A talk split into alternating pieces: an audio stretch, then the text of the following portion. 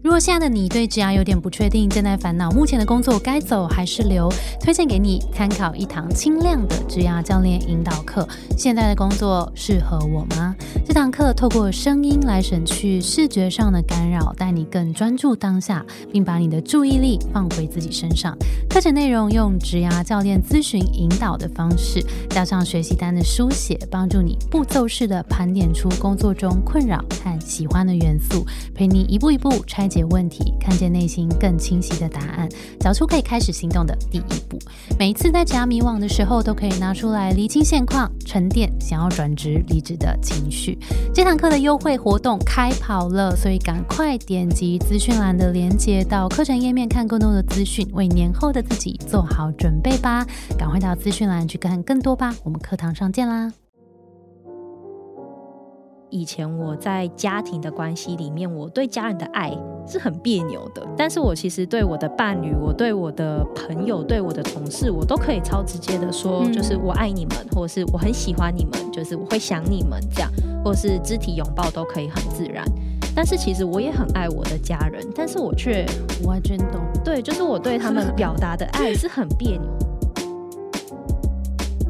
慌症就是每天发生在你的日常生活中，比如说你做捷运的时候，你就会突然恐慌，你就会突然快要晕眩，你就会突然呼吸不顺。哦，那会一直感到很紧张跟不安，因为不是因为你不知道下一次什么时候来。对，这就是恐慌症的那个会持续下去的原因。大好，我是 Grace，欢迎收听。最近工作还好吗？最近工作还好吗？是由 Between Goals 职涯服务平台所经营的节目。职场上不知道和谁说的烦恼，不知道如何面对的挑战，希望都可以在这里聊给你听。今天呢，非常开心可以邀请到 v i d a m o r e 的创办人 Y Y 来跟我们分享。欢迎 Y Y。Hello，各位最近工作还好吗的听众，大家好，我是 Y Y。好耶，赶快跟我们分享一下，呃，Y Y 你过去做了些什么？然后 v i d a m o r e 是一个什么样的品牌？嗯，我过去其实大学跟硕士都是商业的背景，然后呃那时候在读管理科系的时候，就一直在思考说，哎，未来我要做些什么样的事情。对，然后那时候其实我的同才大部分毕业后，他们优先会选择的可能就是外商企业，对，或是管顾业、金融业，或是去做呃大公司里面去做 marketing。那那时候的话，我是因为在大学的时候加入了一个社团，叫做台大的不一样思考社，它其实就是从设计思考出发，然后希望可以去解决一些问题。所以那时候这个方法论，我们其实就读了很多 case，是跟呃社会议题有关的。所以我就开始在思考说，哎，我要怎么样运用我的商业的背景跟我的专业能力去解决社会问题？嗯，所以我就开始在心中种下了这个种子。对，所以我后来毕业的第一份工作，其实就是先直接进了一间社会企业，叫做 Five Percent Design Action。然后后来我就是开始在思考说，其实我也想要拥有自己的品牌，对，所以后来我就是有转职到一间品牌顾问公司，然后希望可以在这一段职涯的历程中去学习说，哎，要怎么帮品牌从零到一去建立，或是呃有些品牌它可能是成立了很多年之后需要做 rebrand，那我就可以拥有这样的品牌的技能。如果未来我需要去创立自己的品牌的时候，我就可以更从零去长出就是自己的，哎，你想的很清楚哎，对，那时候他其实也是慢慢的去长出这个想法，也不是说哎，我大学就想要创业，也是慢慢的说，哎，就是感觉我也想要有一个自己的品牌，然后这个品牌也是去解决一些社会问题的。嗯嗯嗯，对，所以后来就是在品牌顾问公司之后，然后我就开始呃有想要有自己品牌的就是想法越来越深，所以就是离开品牌顾问公司之后，我就决定出国去读硕士。那我读的是。呃，伦敦政经学院的呃社会创新创业，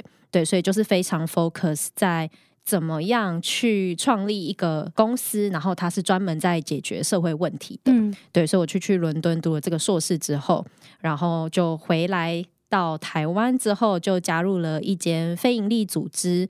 然后在这一条直涯的支线之外，就是像刚刚 Grace 有提到的，我其实是在读硕士之前，我创办了 Fidamore。那 f i d a m o r 它其实是一个专注在自我觉察跟心理健康的一个品牌。我们希望大家都可以在日常中，就是就可以去学会怎么样去认识、去辨识自己的情绪，然后有方法可以去知道说要怎么去面对这些情绪，然后学习去跟他对话跟沟通。不管是在不同的关系中，可能职场上啊、友情啊、爱情啊、家庭，其实都会产生很多不同的情绪。那我们希望可以提供很多的内容跟方法，让大家在日常中都可以陪伴自己去度过这段时光。而且大家如果有兴趣去看这个 IG 账号的话，就会发现它是很可爱，还有一个那个黄色吉祥物，对对对，然后。就会用很浅白的方式来跟我们分享说，哦，我们的心理啊、情绪啊，怎么觉察，就有很多很落地的方法跟故事。我觉得大家可以去追踪，我们会把这个链接放在资讯栏，大家可以去看看。那其实我蛮好奇的，就是。大家，我觉得啊，就是因为我们 Between Goals 也是一个职业服务平台嘛，然后就大家很多人都会在面对职业选择的时候，就会想说啊，我也蛮想要自己的工作是有帮助到人的。可是帮助到人，这是一个很大的一个 topic。对，那你怎么样从你对你来说，你选择社会创新这件事跟帮助到人有关吗？那你要怎么样去判断说我想要帮助的人那个路怎么走，怎么评断？我其实一开始就是。呃，蛮希望就是可以做社会创新，其实就是一些服务社会或是帮助人的一些的那个创新的想法是怎么出来？其实就是一开始在大学的时候加入那个不一样设计思考社，对，所以那时候就有开始在想说，我想用自己的专业去解决社会问题。可是为什么？为什么我会有这个想法吗？我可能。一直都有一种我不想要跟大家走一样的路的感觉吧。跟系上的同学，对对对，大家想要去外商公司去管顾业，我就偏偏就不要这样。OK，天生反骨的部分。对对对，我就觉得我想要走出一条属于自己的路，跟别人不一样的故事。这样，那你接触到这个时候，有没有感觉到，哎，就是什么东西是让你觉得，哎，就是他了？因为我相信你也尝试过很多不同的东西，那怎么发现就是他了？嗯，我其实一开始就是。呃，在家就是在认识这个设计思考的时候，我就有尝试想要去接触不同的企业，因为在大三那时候，可能是将近八九年前的时候，其实社会创新在台湾还不是非常多人知道，对，才刚起步，所以那时候其实没有很多人在讨论这件事情，更不用说没有很多企业在做，就是这个社会创新。所以我一开始其实就是先去了解说，哎，现在台湾有哪些公司在做这件事情，然后我就去做实习。然后去了解说，哎，实际上我真的很喜欢在这样的公司里面去了解说，现在的社会、现在的人会遇到什么样的问题，他们有什么样的需求，然后真的是从这些需求跟他们的问题去为他们去设计他们需要的服务或是产品，嗯，对，然后又是 focus 在真的可以为社会变得更好的这件事情，而不是只是一直在思考说我要怎么赚钱，或是我要怎么样提高营收。嗯，我觉得这件事情是让我觉得。呃，我更喜欢的，因为我可以真的跟人接触，然后去解决到他真的很核心的问题。所以对于你来说，其实用一个创新的方法来解决一个问题，其实是你发现这件事很重要，对，更吸引你的元素。对，没错。哦，所以社会创新，那你有没有印象深刻？就是你在伦敦的时候，还是你实际的职涯里面，有没有印象深刻的案例？我自己的话，哇，深刻案例其实有蛮多的，因为我做过蛮多不一样的议题，之前。呃，一开始其实是从高龄议题开始，然后后来有做过教育创新，然后再到现在做了心理健康跟义工相关的议题。其实我觉得，嗯，这些议题都有蛮多我深刻的印象。那我觉得我可以分享一下我现在。呃，在做的正职工作，其实在一间叫做 One Forty 的非营利组织。那我们其实就是尝试着想要关注东南亚移工的议题。那我觉得我很印象深刻的是，就是我们就会去认识很多就是在台湾工作的东南亚移工。那其实很长，我们会说，哎，我们要帮助他，协助他们去适应台湾的文化或是生活。但我觉得很多时候反而反过来是他们会让我就是有很多的启发跟学习，因为其实他们的故事，很多人是他们可能在年轻二十岁的时候就决定离开他们自己的家乡，然后来到台湾来赚钱，然后他们其实来赚钱最主要是不是为了自己，是为了他们的家人，可能他们的小孩、他们的父母亲，然后一离开就是十几年的时间，可能很少时间可以回去。然后我觉得他们的这种坚强跟坚毅的这种就是心态，其实反而都是反过来帮助到我，或是启发到我。所以我觉得这些在解决社会议题，或是我们在说在面对社会议题的过程，我觉得很多时候是反过来去启发自己，对自我疗愈。就是我们会说，哎，我们在疗愈别人，但有时候其实是反过来疗愈到自己，也从里面得到蛮多的启发能量。对，嗯嗯嗯，很棒，感谢分享。那你觉得，因为听你做每一个选择，从你呃社团。然后到你的第一份工作，到出国念书，到回来，然后创立这个比达莫尔这个品牌，感觉你很知道你要什么耶。这中间是一路就很顺利这样过去吗？其实也没有诶，就是我觉得一定是有迷惘的，而且我觉得我的迷惘是真真实实一直都有存在的。那第一个迷惘其实就是。那时候我有说，我其实不希望跟大家走一样的路嘛，所以我毕业时候第一份工作就选择去社会企业。嗯，但其实我在前面的工作时间，我也很常会反过来质疑说，哎，为什么我不去外商公司？为什么我不去管顾公司？当朋友们可能都在讨论他们在金融业或是在大公司在做些什么事情的时候。就是我其实会很难去跟大家分享说我在做些什么事情，就是更不用说太不一样，太不一样，而 且更不用说那时候根本没有人在讨论什么叫做社会创新，什么叫做社会设计。他们没有觉得很酷吗？呃，我相信大家应该会觉得说，哎，这是什么东西？会觉得新奇，但是可能就仅止于此，因为那时候讨论度很低，往下深入探讨。对对对，所以那时候其实也会蛮迷惘，说，哎。那我真的是因为想要解决社会问题，所以去社会创新公司工作吗？还是我真的只是因为我怕我自己没有能力可以去到外商公司或是管顾公司，所以我选择另外一条路？我那时候其实有很多质疑的声音，是在反过来问自己：说我为什么要走这一条路？这真的是我想要做的事情吗？对，所以我觉得前期的职涯历程其实也有超级多的迷惘。然后我觉得是慢慢的，我真的在第一线这样去做社会议题，然后慢慢的一直问自己说，这真的是我自己想做的事情吗？然后也会听很多人去分享，实际上他们在呃不同产业里面，就是他们在做的事情。然后慢慢的到现在，我才可以很坚定的说，对我就是想要做社会议题，我就是想要在社会创新产业去。呃，解决不同的事情。嗯，你觉得从这个质疑自己到你哦，比较能够肯定的讲出说，嗯，这就是我要做的事情。这中你大概花了多久的时间？哎，其实我是从前年，就是我到现在的这一份公司，就是 One Forty 的时候，才真的就是很相信自己的信念。对，那也花了有五七六七年的时间，才相信自己是真的要往这条路前进。哇，这个好值得分享哦！这个怎么怎么找到这个内在的力量？我觉得蛮有趣的是，那时候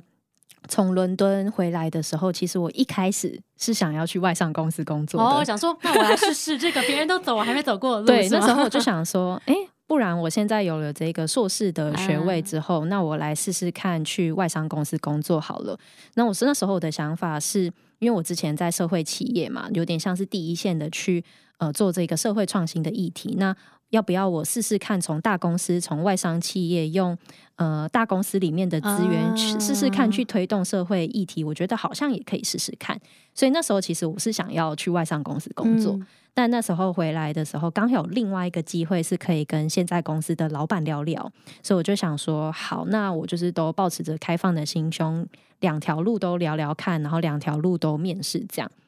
那我觉得真的是这一个月的过程，我不预设立场的去了解，就是这两个不同的产业，然后去跟呃在这里面工作的人聊天，慢慢的才发现说。没有，就是我的心一直都是向着就是社会创新，就是我觉得其实从面试的过程，然后去了解不同组织文化的过程，其实就会很发现说，我这样的个性，我这样价值观的人，其实还是很适合做社会创新。嗯，然后有发生什么事情让你觉得，嗯，就是没没错，就是这个了，我没有办法去另外一个这样。我觉得其实很多哎，举例来说。书信的往来、聊天的过程，在面试的过程，彼此之间是怎么互相的去问问题？像我就会觉得说，在外商公司的时候，我会觉得我真的是来被 question 的人，就是我觉得比较不是双向的了解，而是你赶快告诉我说你有什么全部的东西。对对对，然后但是在面非营利组织的过程，就真的是双方在讨论我的角色在这间公司里面可以完成什么事情，那这间公司可以怎么样帮助我去完成我想达成的事情。我觉得那一种组织文化对是很不一样的。嗯嗯，所以在这样子的，你好像哦，那也蛮有趣的，是透过面试的过程慢慢了解的，这也是一个发现自己的很好方法哎。对啊，所以我其实很鼓励大家不要害怕面试，然后也不要把面试想的就是是面试，而是去聊聊认识自己的过程。嗯嗯嗯，所以。很有趣，我觉得这个是一个很值得大家真的不要害怕。我觉得刚那个太棒了，因为我跟你讲，大家很多人就是说：“天哪，我要去面试，然后就会很紧张，对，然后就会就是本来可以侃侃而谈，然后就整个。”整个秀抖，对，真的。那你觉得在这个过程当中，就是如果我们讲到我们透过面试也可以去了解对方，我觉得这个超级重要，因为很多时候我们都会觉得，哎，我们好像是被面试的那一方，我好像只能回答他的问题而已。但是从 Y Y 的经验是，你也从中发现，哦，这个就是我要的环境，或者是这个是我在里面能够争取到我能够扮演的角色。其实这都是透过面试你能够发现的。那在面试当中，你有没有什么？比如说，你觉得好的问题啊，或者是一个什么样的提醒，可以给大家？我觉得我每次都会做一件事情，是我会去想象，就是我如果真的进入这一家公司，我有办法去想象五年后、十年后我在这家公司的样子吗？哦，对。然后另外我也会去看现在在这一家公司里面的人，可能比较中高阶层的人，就是我他们会是我期待我想要成为的样子吗？我觉得这个是一个蛮好辨识的方法，因为如果你其实不期待成为他们的话，在某种程度，你未来可能就会变成是他们的 生活的样态。是的，对，所以我就会让自己去想象，说自己有没有办法想象出来，在这一家公司未来的样子，以及就是想不想要成为现在里面某些人的样子。我觉得这是一个蛮好辨识、观察的方法。对对对对对。嗯嗯。那问题呢？问题你说问对方吗？对之类的，或是还有什么？我通常会问他们团队，呃，如果遇到困难或是遇到一个很大的挑战的时候，通常团队会怎么一起去面对？好有趣，因为这个是很常面试官会问对那个面试者的人。对，但是我会反过来问他们，因为我觉得一个团队怎么样去面对很大的挫折、很大的挑战，其实可以看出来他们的工作态度跟他们怎么样对待彼此。怎么在人跟人之间怎么样对待？嗯嗯，他们是会呃互相抢 credit 呢，还是会互相推卸责任呢？还是他们其实会拥抱失败等等？我觉得这是一个很好看出组织文化、工作态度跟专业力的一个很好的问题。这样，嗯嗯，很棒分享。那因为其实我觉得刚刚这样聊下，我觉得 Y Y 其实真的是一个。呃，从大学开始发现自己的这个，我们不管它叫信念或是价值观，其实是好像就有发现这个，嗯，然后再慢慢，当然这过程当中有一些迷惘啊，然后有一些质疑呀，但是其实慢慢排除之后，会发现这个东西好像越来越具体，嗯，然后这个就变成你的价值观了，嗯，那我也蛮想蛮好奇，就是如果大家现在对于自己的价值观好像不是非常的确定，但是会想要去找到自己内在那个核心信念跟价值观的话，你有没有？什么建议可以给大家？嗯嗯，我自己其实之前被问到这些问题，我也会在思考说，哎，那我的价值观到底是怎么养成的？因为我觉得他也不是说我坐在那边一个小时 就会生出来说，哦，对，我的价值观就是这五个。我觉得这不是这样，就是一触可及的事情。对，那我觉得我自己的话是呃两个方法，就是有点像是从 top down 到 button up 都做。然后 top down 的意思是说，我会先去想象说。我呃，生活在这个世界上，我想要成为什么样的人？那我在追求的到底是什么？其实就是有点像是一个我作为一个人，我存在的目的到底是什么？对，然后我会去先把它想象出来，对，然后想象出来之后，我觉得在就会再更往下说。所以，如果我要达成这个愿景，或者是达成这个梦想的话，那我可能比较长期会需要做到的事情，可能是什么？那我觉得就是这样，慢慢的拆解，慢慢的往下，你就会长出一些关键字。比如说，你可能就会发现说，哎，你就是想要做社会创创新，就是喜欢做关怀，你就是喜欢做呃有趣的挑战等等，就是从上到下慢慢的落下来。哎，那你的愿景是什么？我的愿景其实是希望可以呃去帮助不同的人去找到他们在不同人生阶段的一些方向，或是他们去帮助他们发挥他们的潜力。嗯，对，所以其实我人生在做的很多选择、很多事情，其实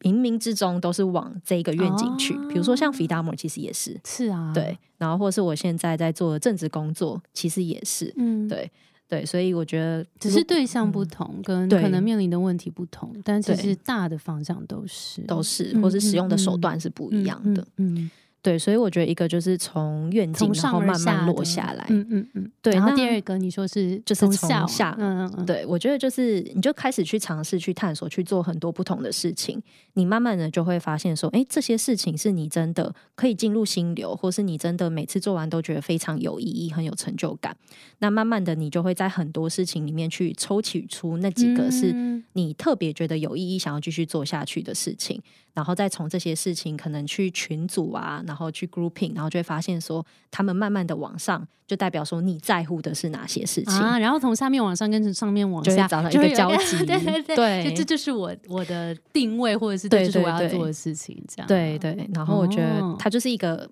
呃你觉得它有先后关？系吗？嗯，你觉得它有先后关系吗？这两个？我觉得没有，我觉得其实这个蛮看个性的，就是有些嗯人喜欢从、哦先做很多事情，然后慢慢摸索，但有些人是喜欢先定一个很明确的目标，对对然后再去做。这完全是我们在讲找职业目标的方法。哦，真的 哦、你刚刚讲的这个就是上下行跟 bottom，、哦完真的哦全是我在讲，因为的确有些人在职业目标设定上，他会比较像是有北极星的，嗯他会觉得我想要在这个产业做到一个什么样的位置，甚至是他有想要进去的公司，他是非常嗯明确。但有些人就是啊，我从手边的机会来看一下，有比较喜欢什么，然后慢慢往那个方向靠近。对，我觉得哎，好有趣对、哦。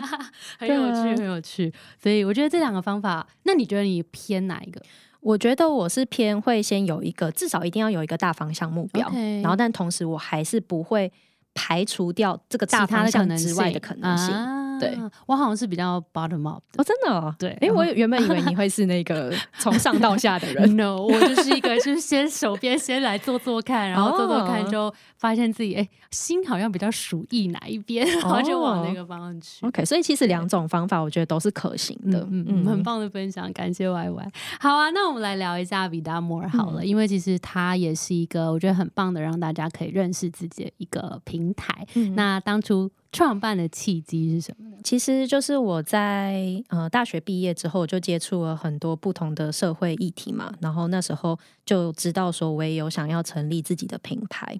对，所以其实我在正职工作之余，我也会去呃接案去做设计思考的教练，那主要就是会去帮助很多想要创业，就是以社会创新为目标去创业的团队，去当他们的咨询顾问这样。所以那时候就看了非常多的社会问题，我同时也在找，诶，那对我来说，我真的最在乎的议题到底是什么？嗯那呃，其实慢慢会收敛到是想要做心理健康，最主要的原因是因为家庭，就是我觉得以前我在家庭的关系里面，我对家人的爱。是很别扭的，但是我其实对我的伴侣、我对我的朋友、对我的同事，我都可以超直接的说，嗯就是我爱你们，或者是我很喜欢你们，就是我会想你们这样，或者是肢体拥抱都可以很自然。但是其实我也很爱我的家人，但是我却我完全懂。对，就是我对他们表达的爱是 很别扭的，然后我就开始觉得说自己为什么会这样，然后我觉得这个别扭会导致很多就是情绪的产生，所以我一开始其实就是呃想要从家庭的情绪，然后去了解就是为什么我会这样想。对，所以我就那时候就读了非常多跟呃情绪和解啊，跟家庭情绪相关的书籍。对，所以慢慢的就是有在接触这个议题，然后当然就是生活中就是呃我身边的同温层跟我的家人关系，其实都有遇到一些心理疾病的问题，所以我自己其实也从照顾者的角色，就是看了很多就是心理健康的问题。嗯对，所以后来慢慢的就是觉得说这个议题真的是我很在乎也很重视的，所以就决定呃在呃二零二零一诶二零一几啊二零二一年的时候嗯创立 Vida More，、嗯然后那时候就找了我另外呃三个共同创办人，然后一起把这个品牌把它建立起来。那后来经营之后，然后再深度的了解这些心理议题之后，你自己有没有什么样的一些发现啊，或者是一些收获啊，或是有没有针对你本来想要解决这个问题，有没有一些什么样好的发现？嗯，开始经营 f 达 d 之后，就发现需求比想象中的还多很多。就 是真的在面对，不要说是心理疾病啦，我觉得就是日常每天大家都非常多的情绪，那大家被情绪困扰的。就是程度真的是每天每天都有，嗯，所以后来我们就是开始经营之后，就发现很多人会回馈我们，就是各种他们现在正在面临到的问题，然后他也很多回馈会是说，哎，他们在生命中什么样的低潮，然后因为哪一篇文，我们说的哪一句话，然后拯救了他。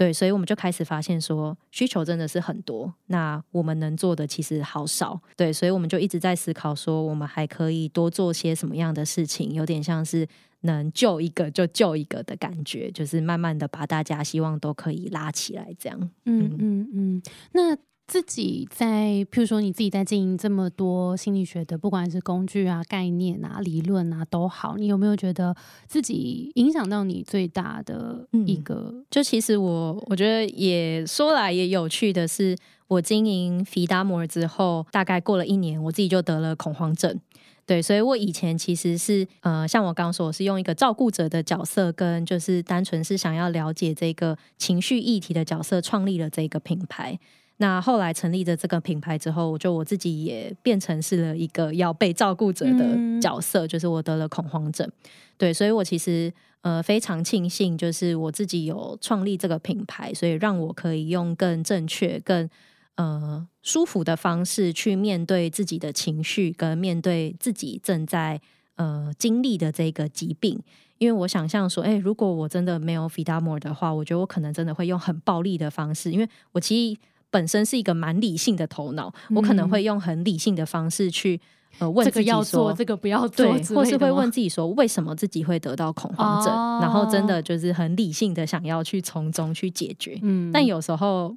理性是没有办法去解决情绪问题的，有时候你就是要用。呃，比较舒缓的方式去呃面对这件事情，嗯，对，所以我都会自己嘲笑自己，就是有点像自己讽刺自己说，哎，成立了 f 达摩尔之后的那一段生活，就是不止 f 达摩尔，就是生活中的种种让我的压力变大，让我得到了恐慌症，但其实也是 f 达摩尔救了我，我就会觉得这个关 我跟 f 达摩尔的关系其实是非常微妙的，对，越绑越深，真的，对，但真的是。也是因为费达莫尔，然后我得到了恐慌症之后，我也才可以是因为经营的关系吗？呃，不完全啦，当然就是生活中有很多不同的压力嘛，因为费达莫啊，因为硕士啊，因为工作啊，因为人际关系啊，因为感情啊等等各种各种种种因素，就是让我就爆炸了。嗯，对，所以就就有这个。你如果用一个画面或者是一个对，用画面好了，用画面来形容那个时候的你，那个画面是什么？哇，我觉得我是会突然瞬间，我这个人会突突然长出一个黑洞，然后我就会突然从胸口就会长出一个黑洞，然后我就会掉进这个黑洞里面，然后就会一直坠落，一直坠落，所以你就会开始很晕，然后很呃没有办法控制自己，然后就你的生活中，你的身体、心理就失控了。然后你会不知道要抓哪里，因为黑洞里面其实没有东西，你也不知道要往哪里摸。我觉得那时候的生活状态就有点像是这样，你失重了。那他是呃，譬如说一段时间这样，还是他时常这样，还是嗯，严重的话就是恐慌症，就是每天发生在你的日常生活中。比如说你做捷运的时候，你就会突然恐慌，你就会突然快要晕眩，你就会突然。呼吸不顺，哇，那会一直感到很紧张跟不安，因为不是因为你不知道下一次什么时候来，对不对？对，这就是恐慌症的那个会持续下去的原因，就是因为恐慌发作的时候，其实就有点像是濒临死亡的感觉。对，所以恐慌症患者最难走出去的是，他们会担心下一次濒临死亡的感觉什么时候会出现，所以这个担忧会。让这个负循负面循环一直加深，一直加深，然后恐慌就会越来越严重。嗯，天哪，辛苦了。那你走过那段到现在，你怎么接住自己的？如果说比较科学的话，当然就是我就去看了身心科医生嘛，就开始吃药，然后有做心理咨商。那我自己的话，从去年开始，其实就是告诉自己要慢下来，嗯因为其实我在这之前，我是一个呃很冲的人，嗯就是我什么事情我都想要把自己逼到极限去试试看，我就觉得我可以，嗯就是好强，我什么都可以，我就是要把自己逼到极限去试试看。对，然后我也是一个完美主义者，就是什么细节我都要看得很细，都一定要抓得很深。对，但是从去年就是真的恐慌症很严重的影响到自己生活之后，就告诉自己说不行，就是需要慢下来。嗯，就是呃慢下来，我还是可以用很舒服的节奏去完成我想要完成的事情，而且那时候也是深深的体会到说，没有了身心健康，其实你要完成什么事情都是不可能的。对，所以我就是我觉得我那时候就是告诉自己说，要自私一点，要把自己放在第一。对，然后好好先把自己照顾好，其他事情就慢慢来，这样。嗯嗯嗯。那呃，你现在呢？现在的状况，你会说是现在的状况其实是比较稳定，因为其实已经过了一年多嘛，我很知道要怎么跟这个恐慌 相处。就我会说，呃，恐慌症这个东西，它可能就会是陪伴我一辈子，然后它有点像是我身心上的警讯，它会在呃需要的时候出来提醒我说，现在该休息喽。OK 对 OK。嗯，那如果假设现在有听众，他可能也有这样子的状况，你会给他什么样的建议吗？嗯嗯，我觉得蛮具体的，其实就是当你感觉到恐慌要发生的时候，第一个就是告诉自己说，这个死不了，就是它其实只是一个身体的反应，然后要告诉自己说不要害怕，就是这个东西它会过去的，然后它死不了。嗯对，那嗯、呃我觉得如果是在户外的地方，或是在任何地方，就是可以去转移注意力，可以比如说抓把手，或是抓任嗯何东西，或是捏自己。像我自己的话，可能是会捏自己的手，就是以不要哦弄伤自己为主，就会去捏自己的大腿啊，捏自己的任何部位，去转移你的那个感官的注意力。嗯对我觉得是很有帮助。OK，让知道自己现在是在这个地方，对，让对你其实是还在的，嗯就不要、不要害我好像怕。听过有朋友的朋友是说，他有一次恐慌症是在开车的时候嗯发作，然后他就再也不敢开车了。对我其实也有发生过，其实我也是在开车的时候突然恐慌症发作，然后我自己当下就是赶快先吃药，因为我们其实就有赶快先停路边。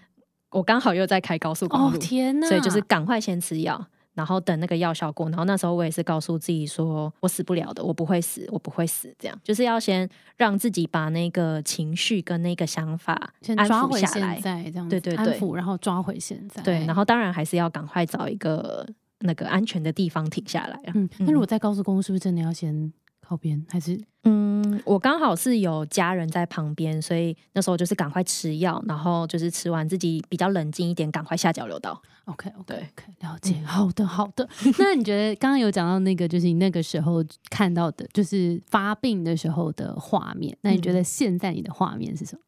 现在我的画面哦，没有发病的对样子吗？现在的你，我觉得相比以前画面，我觉得相较起来，现在我是一个呃更可以很从容的往前的人。就是如果想象以前的我的话，可能就是这样手刀的快跑 去任何地方。但现在我我觉得就是可以很优雅的去面对生活中的各种事情。嗯对，然后我也可以很优雅的去做出我想要的选择，嗯然后更好的可能，比如说像是好好的喝水呀、或者是喝任何想喝的东西，然后很优雅的去怎么样？你以前是就是 很快，是不是？以前可能就是对，就是我是一个很啊急性匆匆。忙的人，OK OK，好，所以放慢脚步好像也是这几年嗯，学到的事情，对然后跟你的让自己更稳定是蛮有帮助的。好啊，那感谢 Y Y 今天的分享。那最后我想要问一下说如果现在也有听众不太确定自己的职涯下一步要怎么走的话，你会如何建议他？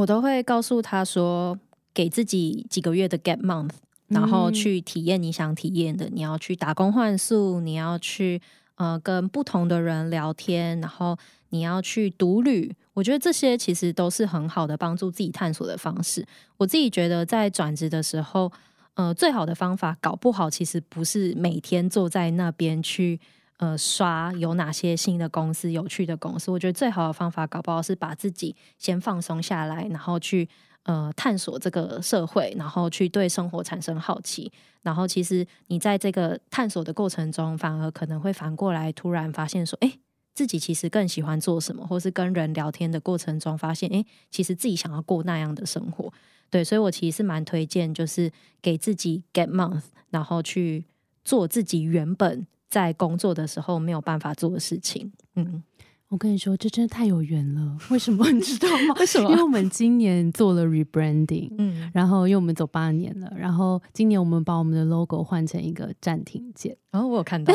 其实就是觉得我们很多时候在工作上面真的。会觉得好像应该要再追下一个目标，或是会觉得我好像快速赶快接轨到下一个工作。可是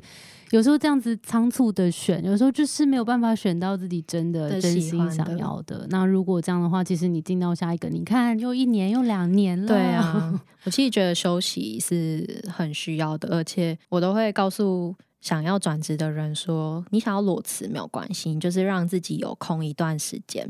对，因为我觉得真的有空那一段时间，你才可以更好的把自己呃放空，然后让更多新的可能性进到你的生活中跟脑海中。真的